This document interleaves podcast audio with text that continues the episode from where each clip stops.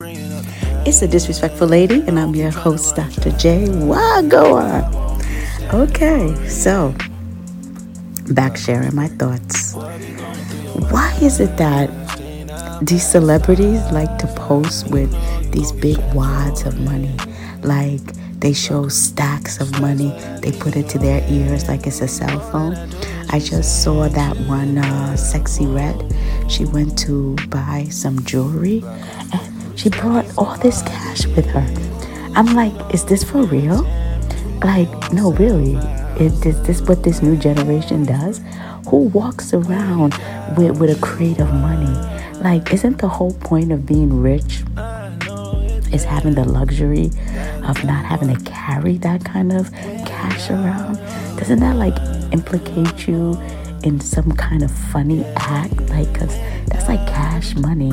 Real money is credit. Like, you have a platinum card, you have that black card, you have a credit card or a debit card, and you are free and relaxed, and you don't have to walk around with a big stack of of cash to pay for anything. I mean, like who pays for anything in cash anymore? This is 2023. I thought they're doing away with currency. Like everything is becoming digital. Like who really walks around with money like that? But that's for show. That's celebrities showing off and wanting to mm, show they have.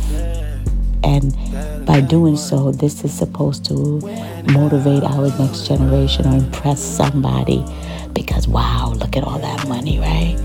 And this is supposed to somehow motivate our next generation to want more or to do more. Like, let's really stop I wish they thought about things. This new generation, y'all so smart till y'all stupid. You understand that? You're smart. You're so smart. The West Indians have a phrase, and I love it. You're so smart till you're stupid.